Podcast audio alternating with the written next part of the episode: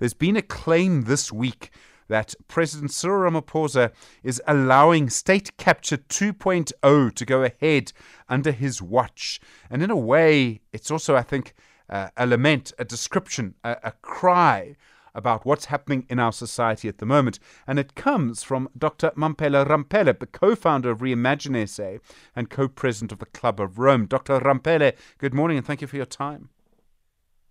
Good morning, Stephen, and thank you for inviting me. You've written an open letter. You direct it directly to the president. What are you saying? I'm appealing to our president, in whom a lot of people put their hope and trust when he was inaugurated, that he's got to live up to his promises.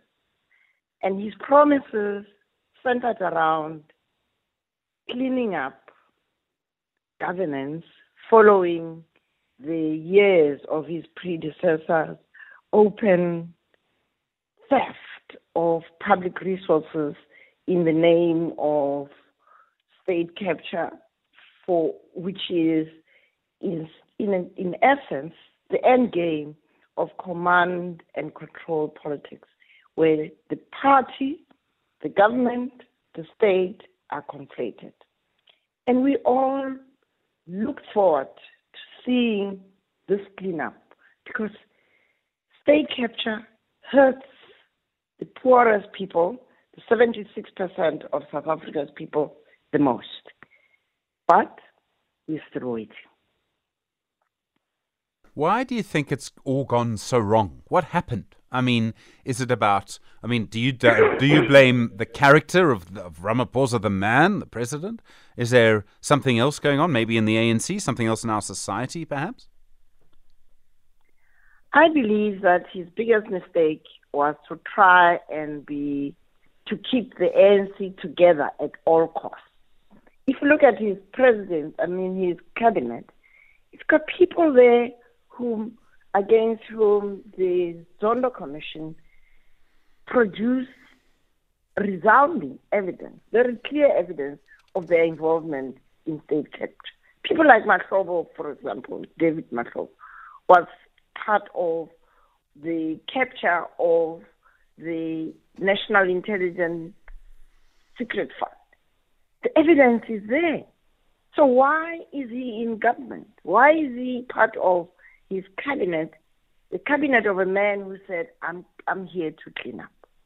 Mm. And he's not the only one. I mean, you look at Parliament, some of the heads of the portfolio committees are people who really do not have the credibility given their track records uh, over the years in, in government. So my view is that the president, like his uh, two previous predecessors, put the ANC above the state. And so the interests of the ANC trump the interests of our democracy and the state, which is a common good. Do you have any uh, faith or any belief that this is going to ever change? Well, I believe it will change when South African citizens wake up to the fact that democracy does not follow because we have a constitution that says we are a democracy.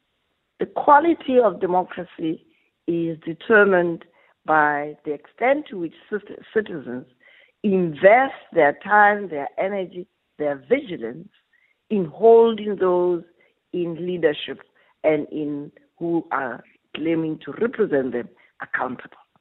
South African uh, citizens have been too tolerant too forgiving, too um, accommodating of incredible failure of government uh, over the last 30 years. Incredible. Dr. Mamphela Ramphele, thank you, co founder of Reimagine SA and co president of the Club of Rome.